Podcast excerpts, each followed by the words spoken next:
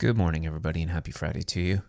My name is Connor Collins, and welcome to the Concast, a podcast where we discuss all things health, wellness, and injuries in an attempt to better understand the human body. During this episode, I had the pleasure of interviewing Dr. Albert Taylor. Dr. Taylor is a retired professor from the University of Western Ontario and retired dean of the kinesiology program there. He has taught a variety of courses on healthy aging and physiology throughout his career, as well as being published over 400 times, and has given over 500 presentations in 100 countries on a variety of topics related to physiology. Dr. Taylor also served as a fellow for the American College of Sports Medicine and was the president of both the Science and Sports Medicine Council of Canada and the Canadian Society for Exercise Physiology. Throughout our conversation, we discussed what healthy aging is, a variety of his research studies, as well as the topic of hormesis, or how exercise can be used as a positive stressor on the body. This was a really, really fascinating conversation. I learned a lot as always, and I hope that you do too. So sit back, relax, and enjoy the interview.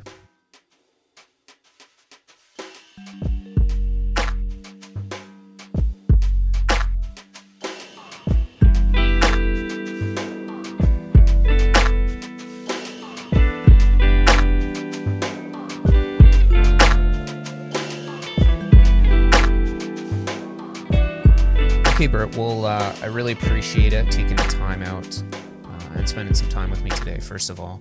Uh, before we get into some of today's topics, I wouldn't mind if you just introduce yourself to the audience and tell them a little bit about your career in a nutshell, because I know that you've done so much research and you've spoken across the world uh, a number, a high, high number of times. And so I feel very lucky to have you in today's conversation. Introduce yourself for the audience first, and, and then we'll get into today's topics. Okay, well, thank you very much for uh, having me on this podcast. I should start off with letting uh, the audience know that I am a professor emeritus from the University of Western Ontario. Had a 40 year career in research and during my career, I have been a professor at the University of Alberta, the University de Montreal, and the University of Western Ontario. And I think throughout the talk, we will get into uh, what is important or has been important to me and the nature of the research that I've done. Great. So, I guess my first question for you, Bert, is why did you get into the field that you got into? Way back when, if you think to even before your academic career and your 40 years of research and your 40 years of speaking across the globe, what drew you to whether we want to call it health and fitness or wellness or research? What was the driving factor for you early on to draw you towards this industry and, and push you to investigate the things that you did throughout your career? Okay, that's a very long answer, but I'll try to be as concise as I can. Um, I was raised by my grandparents, uh, maternal grandparents, and uh, my grandmother came from a long uh, medical family. Her father was a surgeon from uh, the uh, Edinburgh School of Surgery, which at that time was the number one school of surgery in the world. And then when they came to Canada, he uh, started two different hospitals. And as a result, my grandmother was uh, determined that I would go to university and uh, be in medical school. And that's what happened. Uh, I went to University of Western Ontario, not to be in medical school, but to play football. so that that really helped. But I, I spent two years in uh, pre-medicine. I did not enjoy it uh, because there was no time for sport and I wanted to be involved in sport. And I'd always been an athlete and I had to be very fit to be a good athlete. So that's what drove me. And then, so what happened as a result when I I, uh, I left uh, med school and I went into physical education, which I really enjoyed very much. By chance, um, I had a mentor. Uh, his name was Dr. Michael Uhas, and he um, was determined that I was going to continue on doing research after he had got me to do a, a fourth year research project with him in the area of cardiology. And he had a friend, Dr. Stan Brown at University of British Columbia. And he made certain that I was going there for my master's degree, and that's what happened. And by chance, uh, one of their uh, former, uh, or one of their current professors at that time, had done his doctorate at Washington State University. And so I was close by and I went down and I was interviewed by Dr. Phil Gollnick, who was one of the world's, if not the world's leading authority in uh, exercise biochemistry. And uh, I was fortunate enough that uh, he took me on as a student. And I was the first uh, student he had to complete his PhD when you got into and and started your PhD, what was your what was the early work that you did in and how has it kind of evolved over or did evolve over the course of your career? I should mention that he was the most research funded professor at Washington State. And as a result, because he had so much research money, he had certain topics that he was working on for NIH. National Institute of Health in the United States. Right. So um, he didn't give us, uh, his doctoral students, he did not give us very much opportunity to select what we wanted to do because he had to fulfill the requirements of his, his grant. But during those years at Washington State, he drilled us uh, into realizing how important research was. And he made certain that um, he gave us insight into several research topics that he thought might be useful for us when we graduated and went home, if we graduated and went home. Right. I had no choice. I had to graduate. I was on uh, one of the first three uh, Canadian Bill C 131s, which was sending Canadians uh, to the United States to work on doctorates because there were none in Canada at that time. And uh, part of the deal was that you had to graduate and go home and take a position in Canada. And so I did that and I took some of the ideas that he gave me and I started work immediately at the University of Alberta and the Fitness Research Institute, which there were three of in Canada at that time, funded by the Canadian government. Who, in those days, there was a, a Department of uh, Health, a Department of Fitness, and Department of Sport and they sort of amalgamated them. And the three individuals were um, myself, Dr. David Cunningham at the University of Western Ontario, and Dr. Ron Ferguson at the University of Montreal, two individuals who I ended up working with later when I transferred to those universities.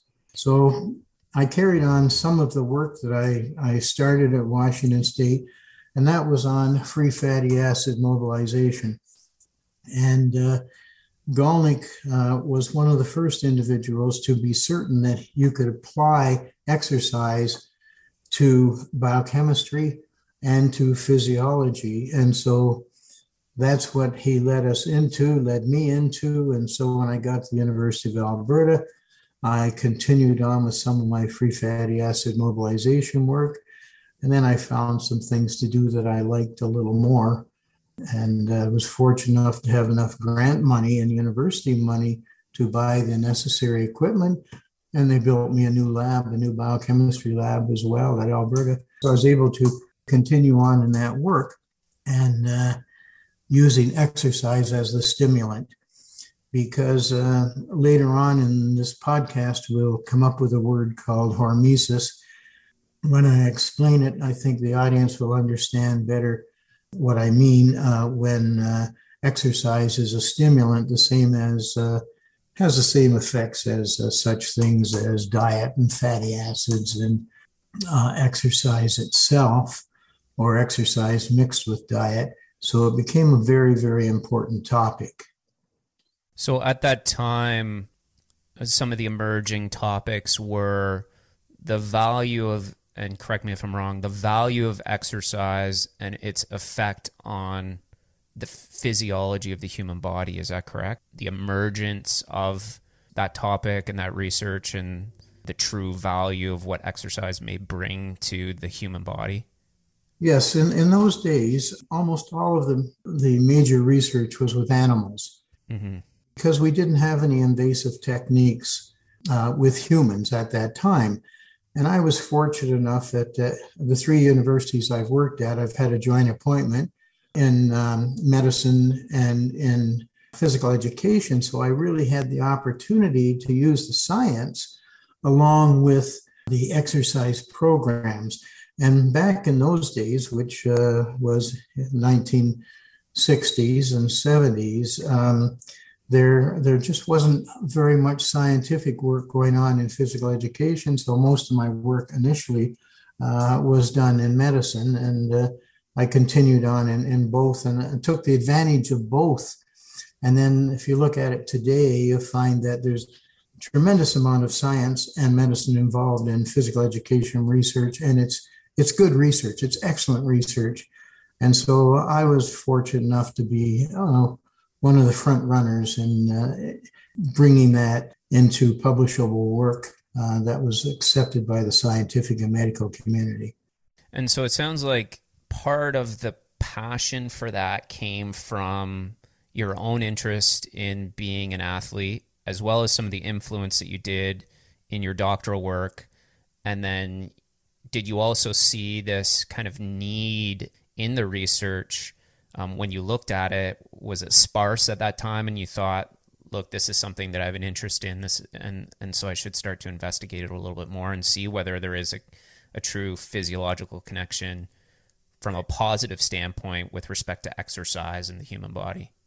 Yes, we, we had to because uh, that was all in the initial work, and um, the other two individuals uh, who were uh, on the, the, fitness research units uh, were both doing human research, uh, Cunningham and Ferguson at uh, Western and Montreal. They were doing human research, and therefore there were no invasive techniques there. So I was the one that sort of dedicated towards the uh, that, and um, I was very fortunate at that time that Health Canada was very much in favor of this kind of work being done. So I have to admit, and I, and I don't want to, to, to feel like I'm bragging or blowing my own horn, but I was fortunate enough to have uh, a great deal of uh, research money at that time uh, to do animal research. And uh, with the medical school being kitty corner from phys ed, I had an office in one and a lab in another and uh, the opportunity then to work with uh, the the rats, the dogs, and the horses that I that I worked with, all animals that are very very active. Uh, so it fit in nicely with uh, what I wanted to do. Uh, but I really, uh, because Gollnick was continuing on with his work with fat mobilization and free fatty acids, I felt that I had to um, do something different, and I did go down to see him and talk about it. And that's when I started doing um, the work with uh, uh, skeletal muscle primarily and looking at energy substrates and how they are used with exercise. And so I started work initially with glycogen. And then I got into working with glycogen cycle enzymes, which nobody in the world had done. And just so the audience is aware, you, uh, glycogen is a, a primary source of energy in the body, along with fat, of course, but it can't be used by the body in the form of glycogen. So it has to be broken down. And it's broken down with what are called glycogen cycle enzymes. And it's broken down into a usable form of glucose. And uh, so I started that. And the other point was that at that time, Alberta had the only PhD in Canada in physical education. So the number of students was enormous. And I walked into a maelstrom of which I wasn't expecting, but the dean came to see me and uh, he said, Welcome uh, to the University of Alberta. Come to this meeting tomorrow, and you're going to get your 12 graduate students. And here I was, I'd never, never chaired a graduate student, and all of a sudden I've got 12, and they're from different countries and uh, and across Canada. And that, let me tell you, I didn't get much sleep for the next four years. In fact, I learned how to live on four hours of sleep, which I still do today, and I've done it for the last 40 years. But the, the students that were coming there uh, were highly uh, recommended from their universities. They're and really brilliant students. So I was very fortunate that way. I have to admit, they did most of the legwork, most of the dog work, and uh, as a result, uh, we got a lot of publications. And when you get a lot of publications in good journals, you get a lot of research money to continue on. And that's what happened. And so over my career, I ended up with, uh, and I've had to go look this up, that uh, 163 graduate students in my career, wow. which is a lot especially when many of them keep in touch with you and you know it takes up a lot of your time uh, emailing back and forth.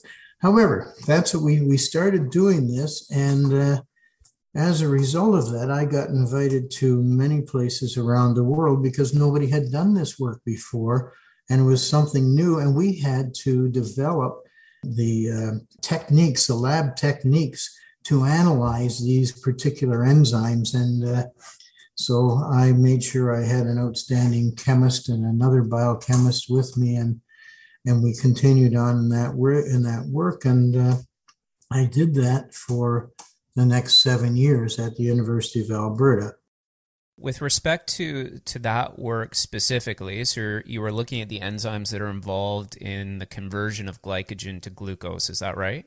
That's correct. At that time there wasn't a lot of work in that field. What was it that you were investigating specifically and how did it evolve? And then what was the overall kind of conclusion of that research, were you looking at it with respect to the influence of exercise on these enzymes? Yes, that's what all of all of our studies. Uh, I don't think in all my publications, I don't think I've got hardly any that do not include exercise as a modality. Mm-hmm. So in those days, we had a we had a rodent treadmill. We had a treadmill um, over the vet school that the dogs could uh, walk on, and we had a horse treadmill for the horses to uh, exercise on, and and uh, as a result, then uh, initially we were we could take blood uh, muscle samples from them because uh, you can do that with animals uh, very very easily and very readily, and it's not unethical. Later on, when I started doing human work, you'll find that that wasn't quite as easy. It wasn't quite the same, but uh, as a result of this, uh, uh, we had several publications where what we showed was that exercise actually increased the activity of those enzymes, the glycolytic enzymes. And as a result, when you do that, then the uh, animal, whichever type of animal it is, human included, they, they have more glycogen converted to glucose that they can use because the higher the enzyme activity, the more conversion of the glycogen to the um, uh, glucose, usable glucose. So when you when you have animals, control animals that you do not exercise, and then you test them, and uh, and then you find, well, whoa, uh, the enzyme activity levels are not increasing. Uh, then it definitely shows you that exercise helps you do that, and therefore uh, you get more uh, substrate, energy substrate, because you exercise these animals. And what type of exercise did you look at? Did you look at a variety of exercises from like cardiovascular to did you end up getting into human studies with resistance training as well?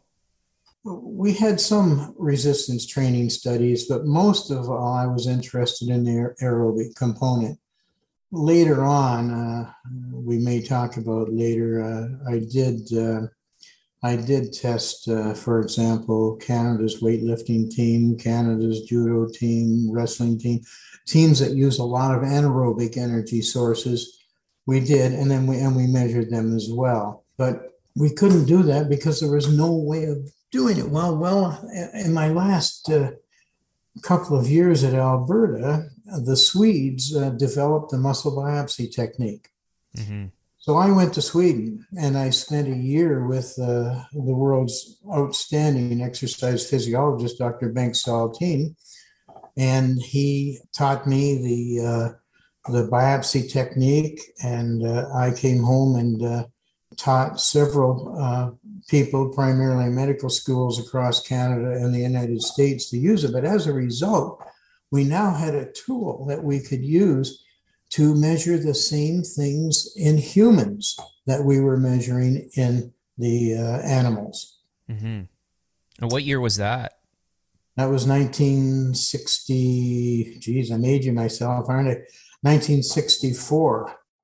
So before that point in time, no researchers at all were using muscle biopsy or just in that sort of exercise physiology space? The, the muscle biopsy technique was copied after a um, auger that the people in forestry were using to take core samples in wood. And uh, one of the profs in Sweden said, Well, why don't we try and do this to make it so we can use it with humans and human muscle? And uh, so they did. They developed a needle that uh, could be used, the same type, a plunger type, and then a little shaft comes down and cuts off a piece of muscle.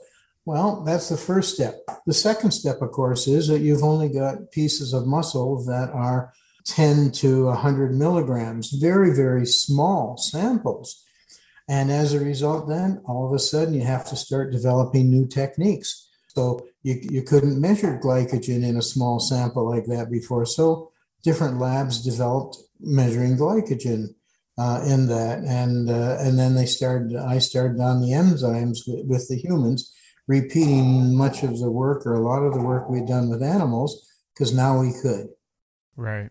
What did you find when you were looking at some of those anaerobic sports? Did you find that a particular sport type increased uh, glycogen usage based on the demand of that sport, or was everything relatively consistent across all all anaerobic sports? Well, what we found was that the the the results that we got with the humans was very similar to what we got with the animals which shouldn't come as a surprise because we only work with mammals.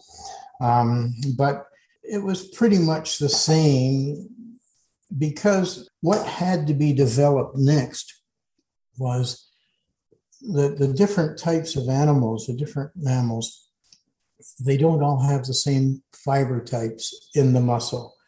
So techniques primarily in uh, Sweden and Germany were developed to measure the different fiber types in those little weeny samples that we had. And so then all of a sudden, microscopes come back into the lab and so forth. And uh, we then could actually measure the size of the muscle fibers. And then we did what um, Bengt Saltin used to say I'm, I'm making most of my students blind You'd have to go in a little room where there was no air whatsoever. You would dehydrate those little muscle samples. You'd look at them under a microscope and then you would tease out these microfibers. And then when you got enough of them, you would use them to um, measure the, uh, the glycogen and then the enzymes as well. And then you could see the differences. And what was found is that with the different types of athletes, is that athletes who trained for endurance work had a great number of uh, slow twitch fibers, which means that they were primarily using uh, primarily uh, free fatty acids or fat as a source of substrate for, for those fibers. And then the uh, other sports that are primarily anaerobic, they had very large and many more fast twitch fibers and they were using primarily glycogen over a period of time. And just in very, very quick work, they would use ATP as their sub, adenosine triphosphate as their substrate. And so here, all of a sudden, over a period of about 20 years, we could now measure in humans their fiber types. We could give them different types of exercise to see if we could change the fiber type. Uh, we would see what sources of energy they were using. And with exercise training, we could see if we could change uh, amount of substrate that they were using. So it was really some fantastic work, but it was all micro. Mm-hmm. But it seems like at that time it was very groundbreaking work to to again look at the the influence of energy, which I then assume sort of kickstarted some research on diet and its influence on exercise, and, and maybe not by yourself, but maybe by other people at the time as well. Well, we did. Uh, when we started getting into uh, many projects and uh, many different uh, research programs, then we decided to, no, well, what effect would diet have? Because it seemed that everybody knew, but nobody knew that how important diet was along with exercise. And so here was an opportunity to change the diets of individuals and see what, how, what effect it had on the enzymes, if any, what effect it had on laying down the substrates uh, in, the, in the body. And uh, actually started this work when I was at Washington State with Phil Gollnick, and we were we actually were using rats and uh, changing their diet and then trying to see what effect that had on cholesterol, uh, what effect it had on laying down of glycogen, etc. And uh, all those papers, of course, were published many years ago. But look in the literature today, people are still doing this. They're still they're taking biopsies, they're doing fiber typing, they're changing diets, and they're looking at uh, athletes or non-athletes who exercise regularly, whether it be anaerobic or aerobic, and uh, they're finding that that the most important thing is a combination of diet and exercise to really convert what you want. Yeah, it, it appears uh, as this research advances, as you suggested, diet and exercise in combination get get you the best results when you're looking at kind of overall health and wellness. What do you think about some of the? Do you follow sort of the diets that are out there now, the keto and low carb and high carb and all these things? Do you pay much attention to to that type of stuff? I used to, but now you find that uh, so many of these diets they're really fake. Many of the diets uh, they don't have very good scientific programs to do the research on what they're doing. A great number of them are people who do no research, but they they go to the literature and they find things and they publish this. They get their book out. They make themselves some money, and you never hear from them again. Mm-hmm. Yeah, sometimes they're just cherry picking the research, right? Oh yeah, there's, there's, there's a lot of that goes on, and and too much of it. But you'll find that uh, there is uh, some good research coming out, and a lot of it is from dietitians, a lot of it is from uh, physical education people, and a lot of it is from medicine on diet. And then it's a case of combining that with the exercise programs to see what changes you can bring about. Mm-hmm you mentioned, sorry, did you have something you want to add there, Bert? I left uh, the University of Alberta and then I went to Sweden, of course. And then when I left Sweden, I came back to the University of Montreal with my old friend uh, Ron Ferguson, who was the, uh, the head of research for the Montreal Heart Hospital. So I had an opportunity to work with him, but everything that we did, of course, had to be with humans. And that's what got me into working with the heart and, and humans and and a little later on uh, with some of my grad students on heart transplant. It also got me involved a little bit more in in the, the physiology instead of the biochemistry because ferguson uh, is a uh, primarily an expert in oxygen uptake and uh, aerobic work. And so we did a lot of work with that. And then uh, and a lot of it was with children so that we could see what happens changes from children as they progress and, and uh, mature when they become adults. And so we sometimes got a chance to do some things with children and then find the same kids years later and do some uh, when they were a little older but one of the things that we started to do which um, I did. I, I had a joint appointment there in physiology and in uh, it's called l'activité physique. We started taking biopsies um, from children and then finding some really interesting work with them, especially when we started dealing with the athletes, because we found that um, that the data, the results of the data, was very similar to what we had found before, but now we had young kids who already were at with the enzyme levels and the substrate levels were already at a level which many of the athletes were 10, 20 years ago. And so now we said, now look at they're starting at a higher level. we put them on continued athletic uh, training programs, are those levels going to increase? And the answer is yes, they did. So the first question then that comes up is Is there a limit? mm-hmm. Really work these kids for the next 10 years. Is there a limit? And then I had the opportunity to uh, visit some labs in Russia and found out that they were already doing that, but they weren't telling anybody and they weren't publishing it. And that's one of the reasons we feel that so many in those days, so many of the Russian athletes uh, who were never heard of all of a sudden became world champions and world athletes and had we don't know what their the results of their data was because the russians would not tell us hmm. and they only published it in russian uh, one of the well i guess at that time the only country in the world that was not publishing in english which was the scientific language of the world mm-hmm. so it was interesting to to do that work and uh, and of course we had a lot of uh, opportunities uh, uh, to work with uh, people at the the Montreal hospitals, which are very research oriented.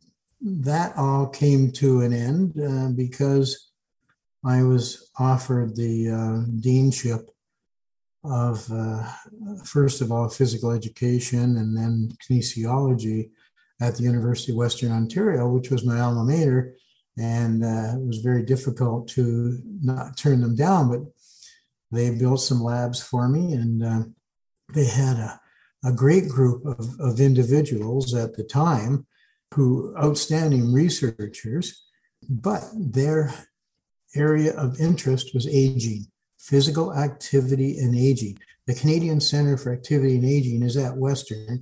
So we set up a, a great group of laboratory people there, like Dave Cunningham and Don Paterson and Charles Rice, Greg Marsh, John Kowalchuk, and especially Earl Noble.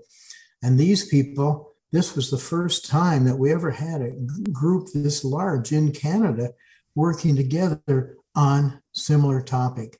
What we did then is we then decided to work with people who were senior citizens and uh, male and female.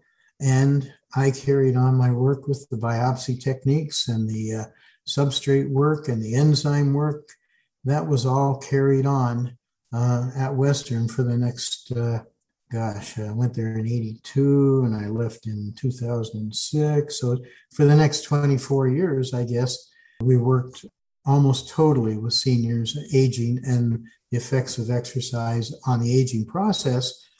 And that's when we found that there individuals right up to about 82 years of age could still be trained. They could still increase their enzyme activities, not as high as the young people.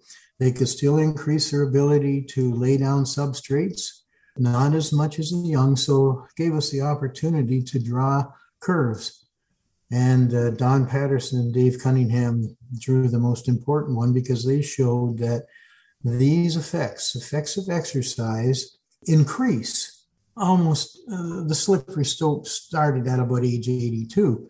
But these people, when, when you look at the curves and you look at the um, at the older individuals who do not exercise, the curve is drawn in sort of a linear fashion.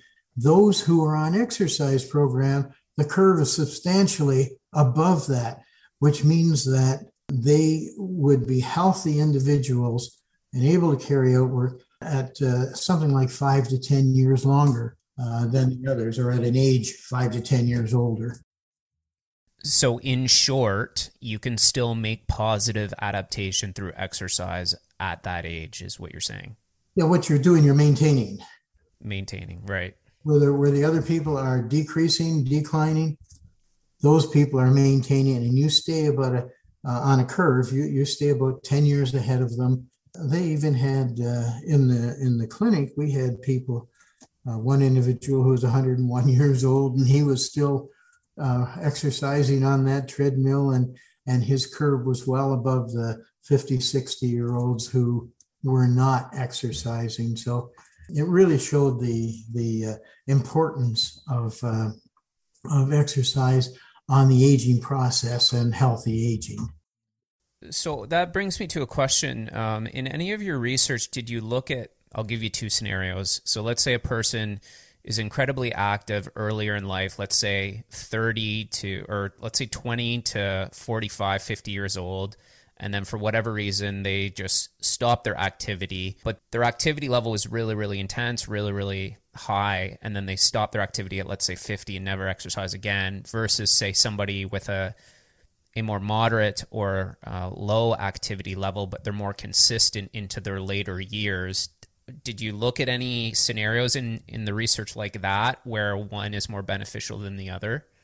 Yes we did and uh, what we found was that those people who had exercised for extended periods of time uh, say from 20 to 50 and then stopped it took a much longer time for their uh, improved physiological functions to decrease after they got to the age of about 82 the curves were starting to run into each other. Um, but so they had 20, 30 years that they still had the benefit from what they had done before. It just was that the, it decreased uh, at a quicker level than those people who are still exercising. Right. It's, that's very interesting. Well, after we did that, of course, uh, and we've got lots of publications on, on aging and uh, as you are, uh, know, my my last book just came out on physical activity and aging, and and um, when I retired in 2005, I wasn't ready to retire. The government said you are. Uh, the neurons stop working when you hit 65, so we didn't have any choice in those days, and so I went to Hungary because I could still work and I went. I had a joint appointment at the Semmelweis Medical School, and uh, they have a University of Physical Education. And I met up with uh, an individual named Dr. Zsolt Radak, and that's where we started getting into uh, working in the area of hormesis. We used it with exercise, we used it with diet, and we used it with cognitive function. And um, so, just so, so your people know, uh, the listeners know what hormesis is, it's a, a characteristic of uh, many biological processes that is biphasic or triphasic in some instances in a response to a stressor. Well, exercise is a stressor, even though it has positive outcomes initially, it's still a stressor. So, what can happen in the hormesis means that two phases can occur uh, one, if you give too little, it, it's going to be derogatory, negative effect. If you give too much, it's pretty good. And then there are some stressors that's just the opposite. If you give uh, too little, you get poor effects. If you give too much, you get good effects. And so we started to look at um, uh, several things using the hormesis as a theory. And so we looked at uh, some well, very many enzymes, including DNA repair enzymes and sirtuins, uh, which are uh, uh, re- regulatory processes uh, that can cause aging and death in, in your individual cells. And so we look at those, and then we start to look at the various enzymes, enzymes as well that are factors leading to disease. And so, probably my last uh, 50, 60 publications were all in this area. And we look primarily at, at cancer precursor enzymes, arthritis enzymes, diabetes, and cognitive function uh, enzymes. And so we got a lot of interesting information. And I guess the bottom line is that, that people would be interested in is that for the most part, we found that exercise had a positive effect on these precursor enzymes, the pre-cancer enzymes, etc. And, and that, that is highly significant uh, in this day and age, showing that uh, such a very, very positive effect of exercise on diseases of aging later in life. So that's what I spent uh, the next uh, 10 to 12 years doing in Hungary and uh, and then uh, it was decided by my family that it was time to retire. So when I hit 80, I uh, I, I retired except for the book, the last book, and and that's it. So I'm now retired. I'm very pleased with the work we found, but most of all, I'm pleased that so many of my graduate students have gone on and are continuing uh, research in their own areas. I don't think I should mention any of them, but the, there's one I, I like to mention anyway, and that's Dr. Phil Gardner, who's at the in the Faculty of Medicine at the University of uh, Manitoba, and he's in charge of their um, neurology area, and he's still doing exercise programs and the effect on nervous system, and uh, uh, he's head of that unit, and uh, he's doing very very well. I could mention several others. Yeah, I mean, it sounds like you have so many graduate students that you you oversee, and so I'm sure that they're the ripple effect of your mentorship with them is is you probably don't even understand the magnitude of it really. No, we never we never did anything for them or with them uh, hoping to have something in return. Mm-hmm. Uh, I think one of the things I'm most proud of of the 163 students, 162 of them, their work was their either their master's or their doctoral work was published and that to me, the one uh, only one did not, and uh, and there's some good reasons for that. But um, it's been a varied career. It's been a very rewarding career, and as a result, I've uh, I've got to meet a lot of wonderful people, some outstanding researchers, and and um, seen a lot of countries, given a lot of talks at different places, and enjoyed it. I think we could probably talk for hours about your career. It sounds like it's you've had so much influence on on what we would consider to be the health, fitness, wellness industry today. Looping back to the hormesis question or the hormesis body of research, did you come up with or uh, conclude a minimal effective dose for healthy stressors on the body, or is it so variable depending upon the individual that's in front of you that you you can't really well it's it's not only variable it, it's it's also the fact that uh, individuals are so different. And to have such a large n a, large number of uh, people in the study so that you can come up with your responses with a you know that you're statistically it's significant. And um, some of the ones we have we've worked with are like uh, the DNA repair enzymes, extremely important because if your DNA starts to break down, so does everything in your body. Mm-hmm. And there are there are enzymes in your in your body that are called DNA repair enzymes, and I think most people in this in this day and age are familiar with DNA.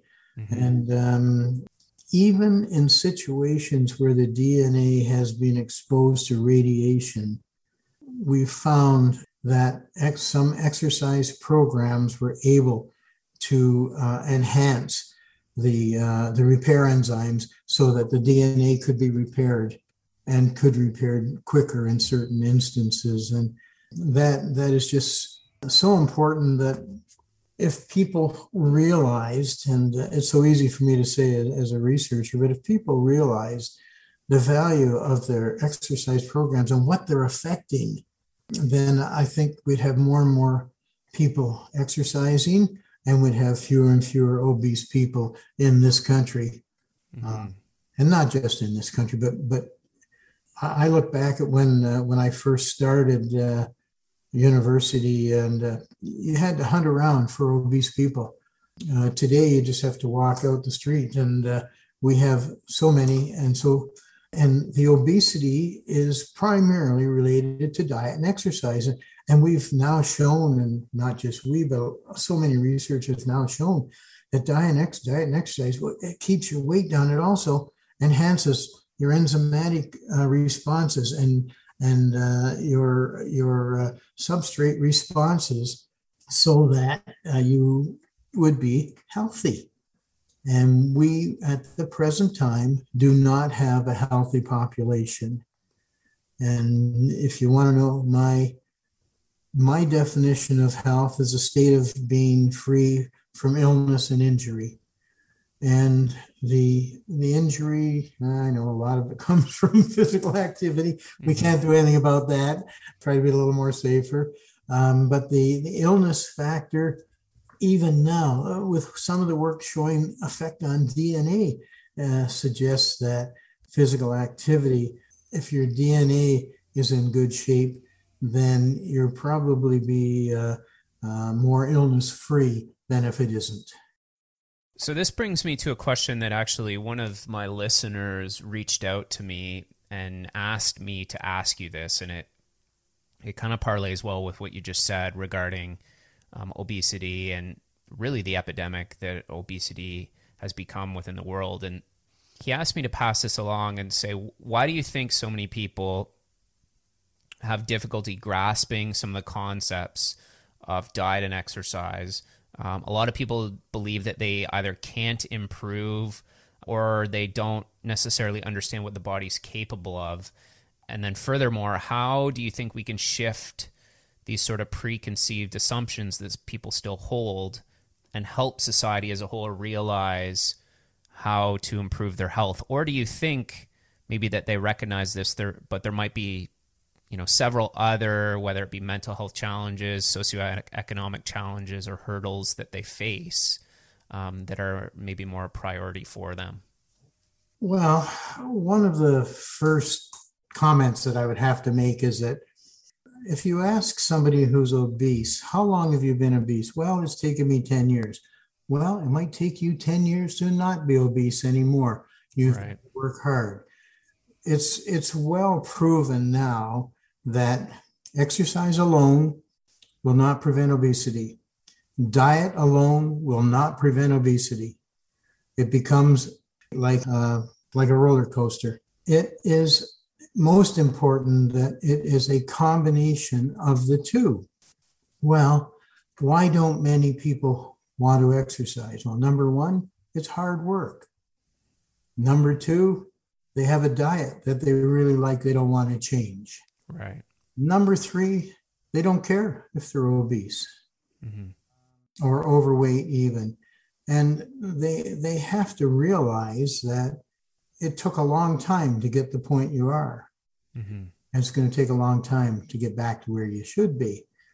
I have people come to me and say, well, wait a minute, Fred Smith down the street ran five kilometers every day uh, for 10 years and then he died of a heart attack my response has to be, well, he if he hadn't have exercised, he might have died of a heart attack nine years ago, not not today.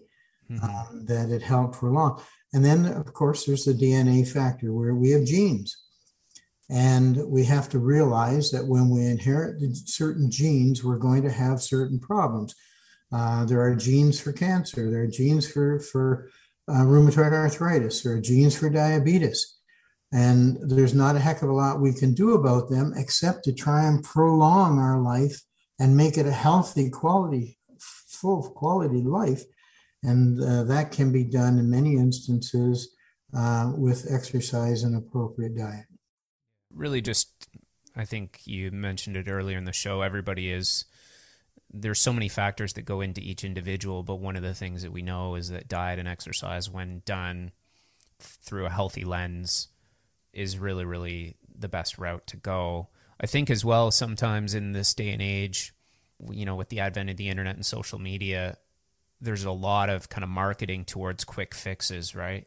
Do this sort of yes. 30 day 30 day program or 6 week uh, you know, fat loss program and then people go out and get maybe initial results and and then they yo-yo back um, based on you know maybe returning to previous lifestyle hear it all the time it really is a lifestyle right like it is something that you have to adopt and and get into habits that you enjoy right there's there's so many different ways that you can exercise in ways that you will enjoy it right if you don't enjoy getting on the elliptical every day, then you can go for a hike, right? Like there has to be some enjoyment to what you do. I think um, in some of the other episodes that I've had people on, one of the biggest messages that they have relayed is this idea that we use exercise as punishment rather than the idea that you know you've got one body you, sh- you want to treat it well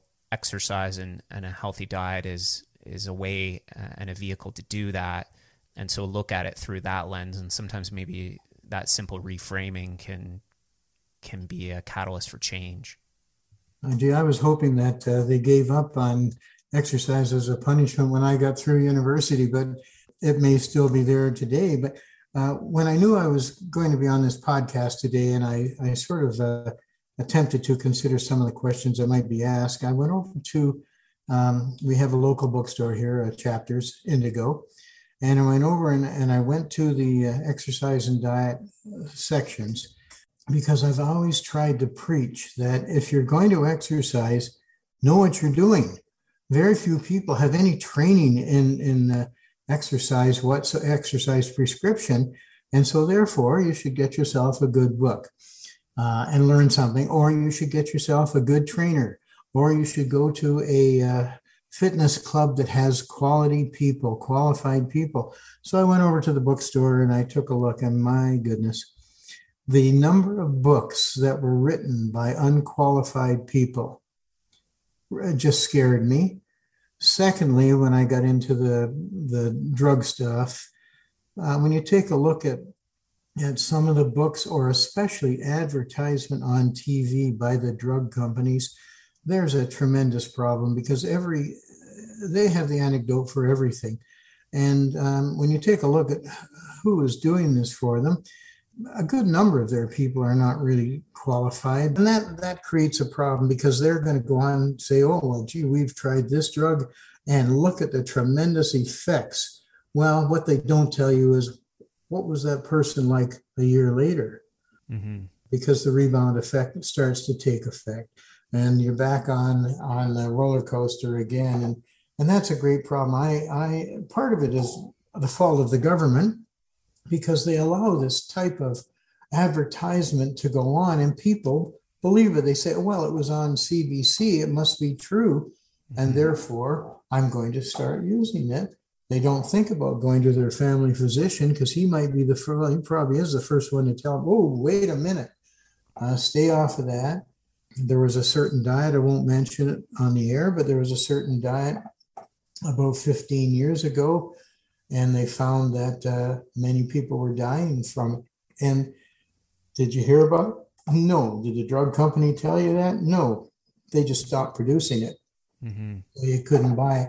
So I, the government's a bit at fault. Uh, although Health Canada works hard to do a good job, and the publications and the advertisement that, that we see out there, I sometimes I either shake my head or turn it off. But most people aren't trained, don't have the education in that area, and that creates a problem. And so they've got to go for help. If they don't know anything and they want to try something, go for help. Mm-hmm. Would you give your your child something that you think might might end up being deleterious uh, to them? Maybe not. Yourself? Maybe yes. So get go go to the experts and get the right information 1st mm-hmm. And one of the great things about the internet and social media, now that I've outlined a negative effect, is it does bring communities of people together. So if you're in a local area, it's not necessarily that hard to find maybe groups of people that are a little bit more knowledgeable in the area of exercise or fitness, or find that coach or trainer. You never know. Maybe maybe it is you you join a, a, a, small group and they've got a great trainer and you're able to make some community there there which allows you to enjoy and, and change your lifestyle over time. But again to your point regarding the the research of the drug companies i do think it is often irresponsible that a lot of these research studies are very short lived and as you alluded to they don't look at the long term effects.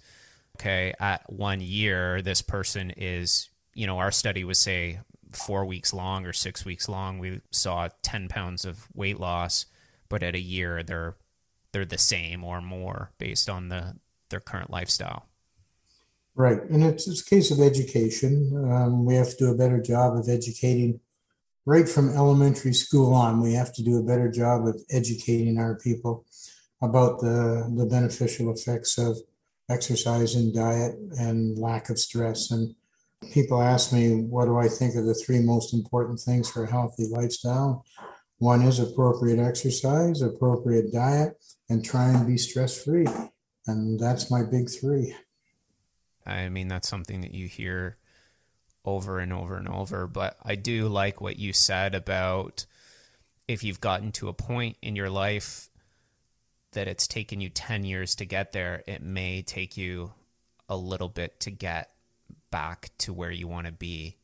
This idea that it might not happen overnight and allowing kind of a truthful conversation, I think might be might be beneficial.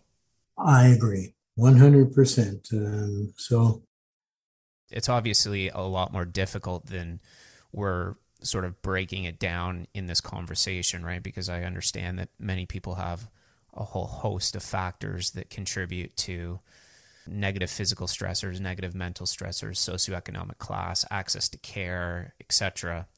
But what we're talking about in the research is that, as you alluded to, reasonable, healthy diet, some element of exercise, and stress management seems to be the big three in terms of looping back to what you define health as limiting lifestyle created disease and lifestyle created injury.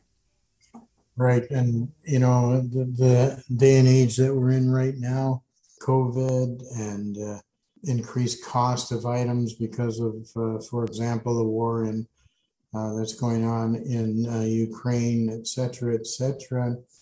These are really stressful things. So, if you want to help decrease your stress, you have appropriate diet and exercise will will help bring down your stress some. And that's a start and then you have to work on stress because we have so many mental health issues in this day and age. Mm-hmm. well bert i uh, we've gone about an hour here. Did you have anything that you wanted to add to any of the things that we talked about? Well there was just one thing which only takes a moment that uh, when i look at my own uh, opportunities and career and that is that if there's anybody out there who's thinking of going to university or graduate school or anything like that, the most important thing you can do is pick the best school, the best advisor, because that advisor is going to lead you on into a career. And I look at what I did. I mean, Mike Uhas, he sends me to Stan Brown. Stan Brown sent me to Phil Gollnick. Phil Gollnick sent me uh, to Bengt Saltin. Bengt Saltin sent me to Zsolt Radak all of they all recommend the experts, the top people. And if you want to be successful and do research that's going to be very beneficial to the general population, you got to work with the best people. And I was fortunate enough to do that. Mm-hmm. Yeah, it sounds like you really got your opportunity and you you just ran with it, right? And, well, and then 40 years later, you're on my podcast. yeah, well, there was a there's a lot of pushing going on too. yeah.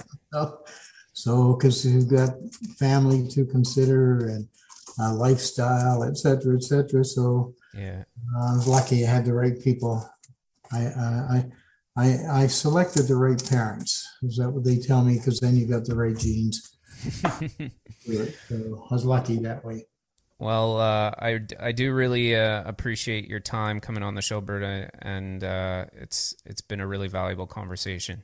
I'm going to wrap it up here, folks. Thanks for listening to today's episode. Hopefully, you found some value in it. Have yourselves a great weekend, and we'll see you in the next one.